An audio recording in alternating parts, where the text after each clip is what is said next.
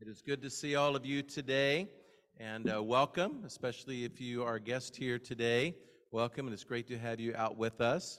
Um, I've been uh, a bit sick all week, started feeling better yesterday, so decided to come on out and um, uh, really grateful for Ryan Irby uh, last Sunday preaching. He stepped in, uh, gave him a call at the last minute, and he did a great job. So thank you, Ryan, for that. Really appreciate that. And appreciate all the teaching and the preaching you've been doing for us uh, recently. I also wanted to thank Scott for that communion message. Great job with the communion message, as always, Scott. Appreciate that.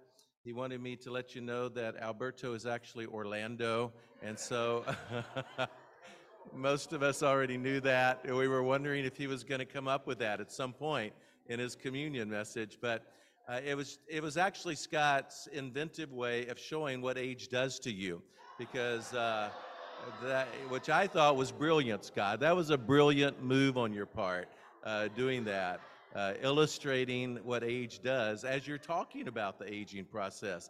So brilliant. but uh, I too want to congratulate Orlando for becoming our brother and being a part of our family. It's so great to have you uh, with us, and God bless you and, and that decision uh, that you made. Next Sunday, we have a very special Sunday coming up, uh, and I want to thank Kelly for all the work that she's put into uh, this event that we have. Yeah, give it up for Kelly. She's amazing. Um, and so sign up in the back to uh, bring some, uh, what are we calling those things? Uh, mighty Bites or, oh, Mighty, Mighty Bite would work too, though, right?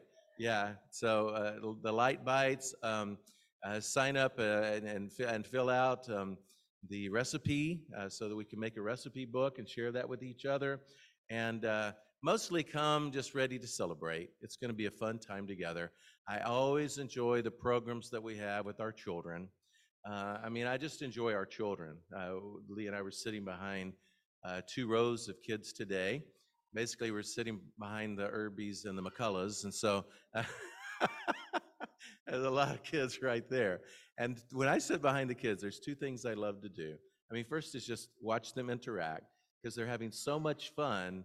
And for kids to sit together and have fun at church, that's a brilliant, brilliant thing. And so they really enjoy being together. And so I just smile. I smile a lot watching them and watching their interactions with each other. And then, secondly, I get really hungry because they bring snacks and they bring like boat loads of snacks uh, with them. And it, it is so hard for me not to reach forward and, uh, and, and, grab the, um, like the, the Rice Krispie cookie out of the, but I don't do that. Um, but I get hungry. Um, but next week, you'll be able to smile at our children as they perform for us, and we'll have a great time together. And we'll have snacks too. And so, what could be better than that? It's going to be a great, great day together. And of course, the Sunday after that is Christmas Eve. So we'll be able to come together and talk about the birth of Jesus on Christmas Eve. That's going to be uh, brilliant.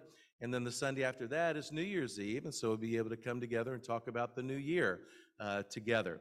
And so the next three Sundays are going to be very special for all of us. And everyone is invited, and all of your friends and family are invited to be a part of all of that as well. As Ryan mentioned last week, we are in the Christmas season, and it is a most wonderful time of the year. We decorate trees, we uh, put lights on our houses. Uh, children make lists of things that they would like to receive for Christmas Day. Radio stations change their whole playlist, and some TV channels, all they stream are Christmas shows, morning and night. It's, it's pretty amazing. And um, in many, many ways, this is a most wonderful time of the year. I remember when we lived in the city, it was, it was always, there was always a, uh, a, a sense of people being a little more happy and also a little more courteous uh, in the city uh, during the Christmas season. And it, that's just part of the, of the miracle of Christmas. And we do experience some Christmas miracles at, at different times.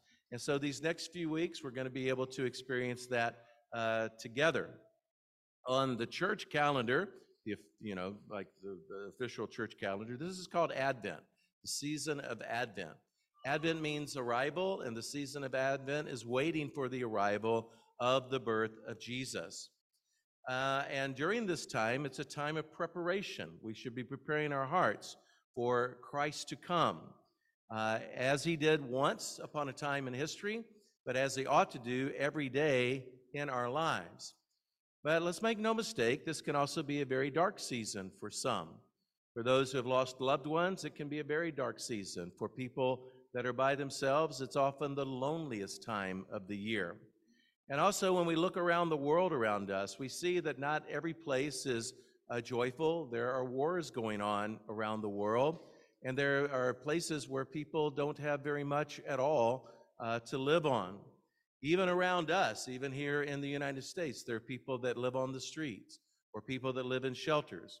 And one of the things that tends to happen at this time of the year is we turn to trying to figure out ways to help other people, which is a good thing to do. It's a really good thing to do. And so we have our toy drive here in the church. And for Thanksgiving, we also um, had a drive to uh, help people prepare a, a meal for, for Thanksgiving.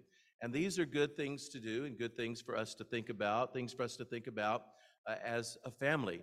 There recently was an event where we, um, uh, the, the people made different donations to, uh, to, give to families in Haiti, to help people, uh, families in Haiti, simply be able to enjoy a meal, uh, and or even a meal, their meals for a month.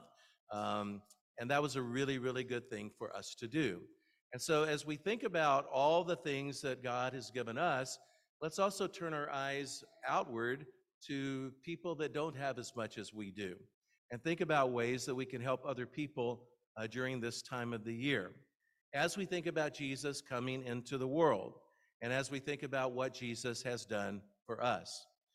now, it's interesting that last week Ryan preached a sermon uh, using the, the birth of Jesus story to talk about Mary pondering. She pondered things in her heart.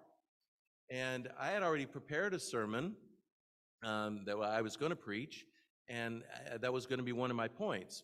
But it was coming from nine months earlier in the life of Mary. Because not only did Mary ponder things in her heart after the birth of Jesus, she was pondering the miracle of Christ coming even before he came.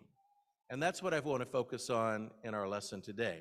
So we're going to look at Luke chapter 1, verses 26 through 38. And this is nine months earlier, nine months before the birth of Jesus. This is the story of the Annunciation, which on the church calendar is in, in March, usually falls on March 25th, exactly nine months before uh, Christmas Day. And I wanted us to look at this because I, personally, I love to look at the story of Mary uh, during the Christmas season. Uh, obviously, she is a huge part of the Christmas season. And I feel like in my own life, I don't focus enough on Mary and who she was and the lessons that I can learn from her. And I feel like as a church, we tend not to look at Mary as much as we should. And so I love during this time of the year to not just look at um, the birth of Jesus, but to go back before that and to look at here is a here is a young Jewish woman from a small town in Galilee who said yes to the Lord. And because she was willing to say yes, the miracle that happened 9 months later happened. So in a sense this is a pre-Christmas miracle. The miracle of the angel coming to Mary, the miracle of Mary's conception of the Christ child, and the miracle of Mary saying yes to this calling that God gave her. So let's read this, and then I've got three quick points about this. And they all three points come right out of the text. Here we are in Luke chapter 1, beginning in verse 26.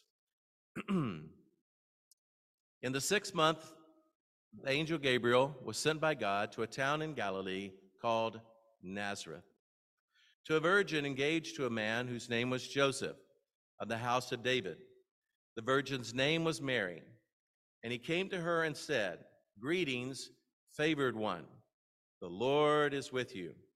But she was much perplexed by his word and pondered what sort of greeting this might be. The angel said to her, Do not be afraid, Mary, for you have found favor with God.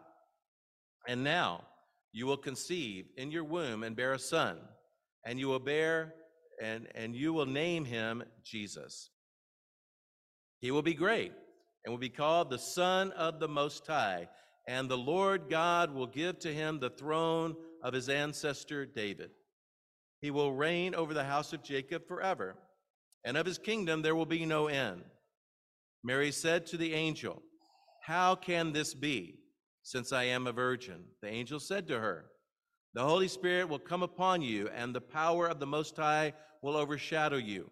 Therefore, the child to be born will be holy. He will be called Son of God. And now your relative Elizabeth, in her old age, has conceived a son. And this is the sixth month for her who is said to be barren. For nothing will be impossible with God. Then Mary said, Here am I, the servant of the Lord. Let it be to me according to your word. Then the angel departed from her. Now, this is an amazing story, an amazing pre Christmas miracle story. The story of Mary and Gabriel. It's called the Annunciation because Gabriel has this pronouncement to her about the Christ child coming into the world and her being the one that would deliver the Christ child. Mary is from Nazareth. She's, that's a small, very small little village in Galilee. Uh, some scholars believe that there were only 100 people in that whole village. And so here is a young Jewish girl from a very tiny uh, Jewish village in Galilee who gets this visitation from an angel. And the angel visits her and pronounces that God has chosen her. He's chosen her to be the one who would give birth to God's Son, the Messiah, the Savior of Israel. So, how does Mary react to this pronouncement? And this is where we can learn some valuable things about Mary or from Mary about life. You look at Mary's three reactions to this pronouncement from the angel Gabriel. Number one, the first one is uh, Mary is perplexed and she ponders Gabriel's pronouncement. So she's perplexed and she's, she ponders which goes along with Ryan's sermon uh, last week. And I won't dive too deeply into that, um, the, the idea of pondering, but I do want you to understand that this was the first thing that she did. So she gets this amazing, amazing pronouncement. And what's the first thing she does? She, she is surprised by it. She's surprised, but she doesn't just stop at the surprise, she actually thinks about it. She starts pondering it. Well, what does this mean? He calls her highly favored. And so she's wondering, well, how am I highly favored? I'm, I'm a, a young woman from a, a, basically a village that nobody has heard of. How can I be highly favored? Um, and, and, but what she does is she does doesn't stop there. She actually thinks through what is being said. And so there's these two words that are used of her. One is this word of being perplexed. It can also mean confused, surprised, troubled, confounded, disturbed, and agitated. And also, the adverb greatly is added to that. So she is greatly disturbed or greatly surprised by this. One writer, Scott F. Spencer, says this But in the heat of the moment, Mary is not at all sure this is a blessed event. Why on earth should she be singled out? Nazareth's record of previous angelic visits would be slim to none. Perhaps Gabriel has lost his way, misread his assignment.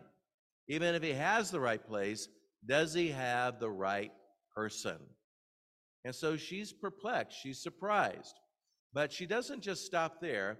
She doesn't run, she doesn't flee. You know, sometimes when you get surprised, you have this fight or flight or be frozen syndrome.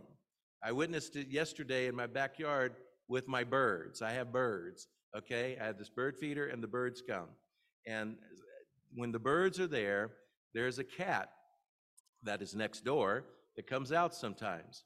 And I, you can see the different birds and their reaction when they see the cat poke its head around, some of them, the doves at the bottom on the ground, they just freeze. They just freeze, and uh, I'm, I'm like, fly, fly. Because I'm watching it and from my office window, and I can't get out there in time. And I'm like, please fly. And then there are the sparrows and the finches and these smaller birds that they're just out of there. They're just out of there in a second. And also, um, I don't know if you know what starlings are, but starlings can be the most annoying birds in the world. But man, they have this flight mechanism that I can, I can actually clap my hands inside my office and they'll just scatter, uh, which keeps them alive. And that's why there's so many of them. Um, uh, so some of them freeze, but none of them fight. when the cat gets close enough, they'll all fly away. But we have that internally in all of us. How are we going to react to these kind of situations? Well, in your life, when surprising things happen that come to you from God, how do you react? Do you, do you just freeze up? Or do you fight God? That's possible. Or do you fly away from God? Or do you do what Mary did? And that is she pondered. She started thinking about it. She internalized it. And she said, Well, what, okay, this surprises me, but what does this really mean? And what does it mean for me? And I appreciate her doing that. This idea of, of ponder, the word means to think or reason carefully, especially about the implications of something. So she started reasoning carefully about the implications of this. And that leads to her second reaction. So let's move there. Her second reaction is Mary questions. So she, she hears what is said you are going to give birth to a child. You who are a virgin are going to give birth to a child. And so she questions that. The angel says, Do not be afraid, Mary, for you have found favor with God, and now you will conceive in your womb and bear a son, and you will name him Jesus. Well, and then he goes on. I'll just read the rest because it's a lot. And what the angel throws at her right there, it's a lot. You'll name him Jesus. He will be great. He will be called the Son of the Most High. The Lord God will give him to the give to him the throne of his ancestor David. He will reign over the house of God forever, and his, of his kingdom there will be no end. And I just picture this young Jewish girl in this small village hearing all that, and just you know, her, her reaction. And her reaction is to question. Wow, that's a lot. And so she questions him, and she even questions um, the, the, the process. You know, he calls her favored one. Uh, don't be scared. But then she responds by just talking about how is this possible? How can this happen? She knew basic biology, as um, most young people do. She knew, and she knew that just, just this is not possible. And so she says, How can this be since I am a virgin? That's a fair question. Fair question, even for an angel. But then the angel informs her that the Holy Spirit is in charge of the, of the process. And that's where she has to learn to trust. He not only says that, but he says, Remember your cousin Elizabeth, who was barren, and everyone thought she was barren, and everyone thought she couldn't bear children. She's pregnant now. So nothing is impossible with God. And that was his answer. Nothing is impossible with God. But the thing that I want you to see is Mary questioned, and it's okay to question. It's okay if you don't understand something to ask, How can this be?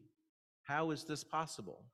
And when we read the scriptures, there are things that sometimes come to us in the Bible that we don't understand. And it's okay to say, hmm, I, I don't understand that, or I'm struggling with that, or I don't get that. It's okay to question and to ask questions. Mary asked, she verbalized her question. She just didn't have it in her mind and hold it in, because that's not really helpful.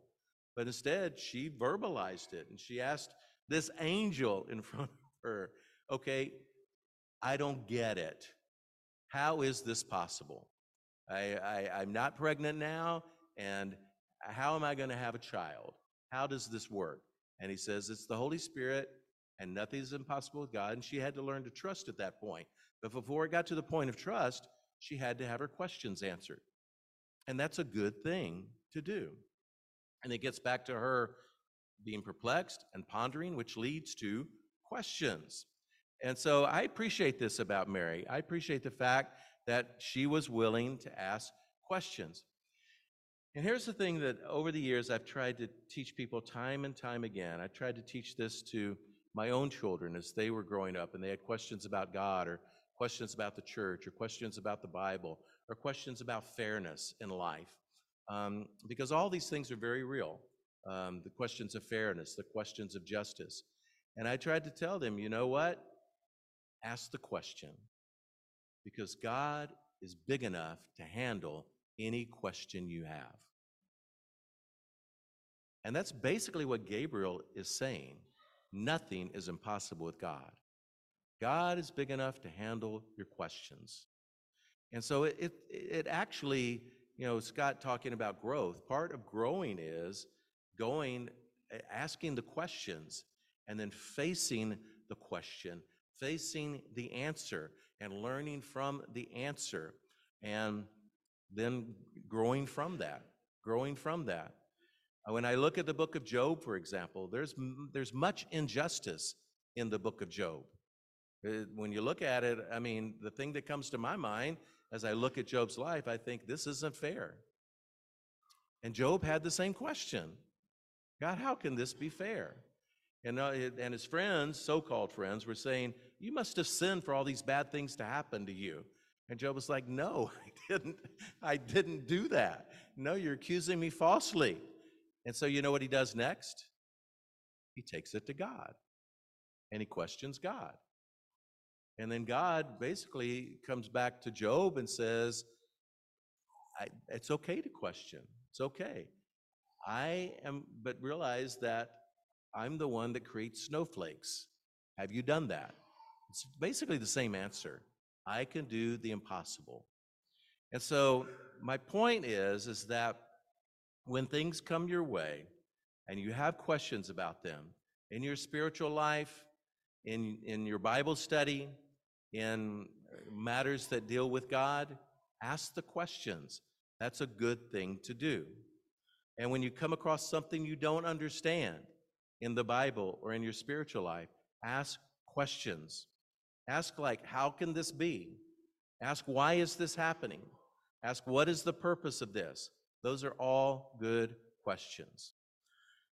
And then you just look to God for the answer. Um, so it is fair that Mary responds with shock. It is fair that she questions the process. And it's fair that she asks, How can this be? And then the, after that question, the angel reassures her God is in control.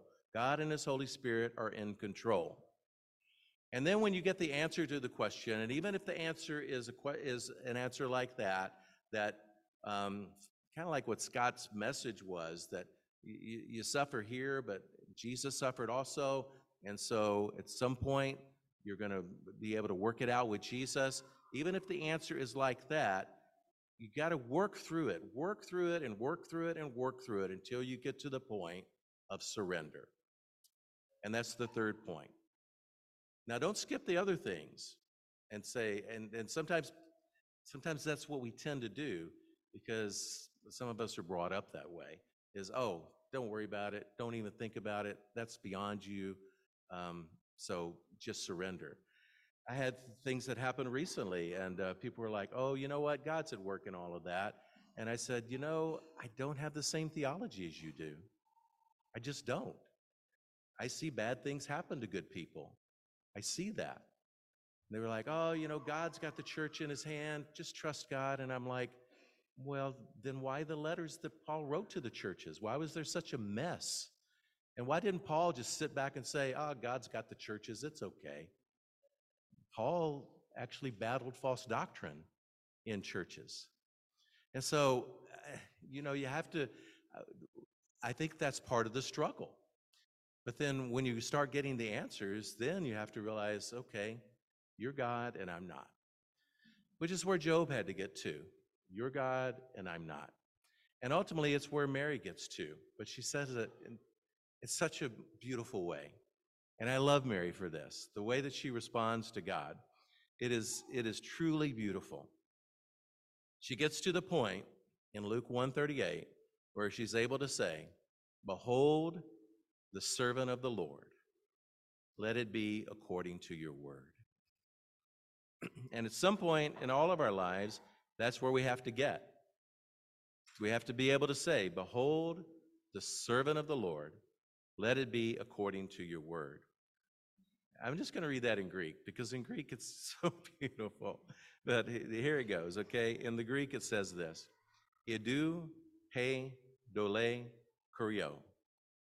Behold the servant of the Lord. Genoto moi kata taurama su. Let it be according to your word. And in my life, that's where I want to get. I want to get to the point after after the struggle. Okay? I can't get there before the struggle. But after the struggle, I want to get to the point that I'm your servant. Let it be according to your word. Now, let me, forgive me from going from the sublime to the mundane, because I think this is where Paul McCartney got these lyrics when he says, When I find myself in times of trouble, Mother Mary comes to me, speaking words of wisdom, let it be. But that's where you have to get to. you have to get to the point, let it be according to your word. Um, Mary surrenders her will to God's will. And you know what? That's part of this pre Christmas miracle surrendering her will to God's will. That's part of the magic of Christmas. Mary submits to God. And because she does, Jesus entered the world through her womb.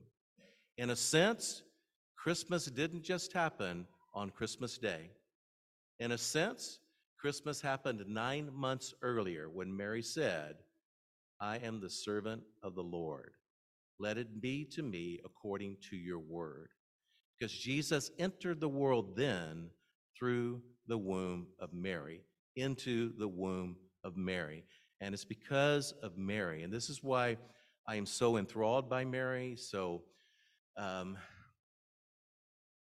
enamored by her, why she inspires me because of her willingness to say, I am the Lord's servant. But it started with her being perplexed. It started with her pondering. Then she went to questioning. And then she went to surrendering. And that's what happened here. We see the miracle of Christmas happening here, or we see the miracle of pre Christmas happening here. God calls this young Jewish woman named Mary to carry his son in her womb for, for nine months so that the world might have a Savior. And this young Jewish woman named Mary says, Yes, behold the servant of the Lord. Let it be according to your word. Now, in the Jewish mind, I'm just going to uh, uh, take a couple of minutes here to say this, and then we'll be done.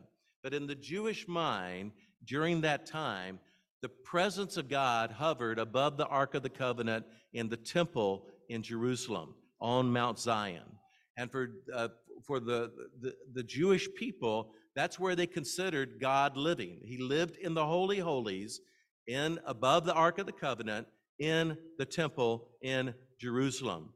But here is a point in time where God doesn't just dwell in the temple. God now dwells in the temple, but he also dwells in the womb of a young Jewish woman named Mary. Mary is one of the most common names uh, in Judaism at that time. She came from the small little ordinary village, and all of this is part of the Christmas miracle. She was willing to have the presence of God be with her. She literally became the holiest space on earth. Her willingness to say, Your Lord's servant, made her the holiest space on earth. God chose the Savior to come from a woman, not from a man, but from a woman. And, and not from a man and woman together, but from a woman. Nature dictates that people come, children come from men and women. But this one came just from a woman in a supernatural way from a woman. The future Jesus would give his blood for humanity. But before that happened, Jesus would live off the blood of Mary and the nutrients of her wombs, this young Jewish woman named Mary. Jesus was born like no other person. He received his full humanity from a woman. Yet Jesus was also fully divine. And all of this is part of the Christmas miracle. It's, it's something that we need to contemplate, it's something that we need to think about. I am so grateful to Mary for having this heart. I'm thankful for her being willing to say, I am the Lord's servant. I'm also thankful for her story that I see that she was surprised, she pondered, she questioned, but then she surrendered. And I praise God for Mary's humility. And I praise her for her willingness to be a slave of the Lord, a servant of the Lord.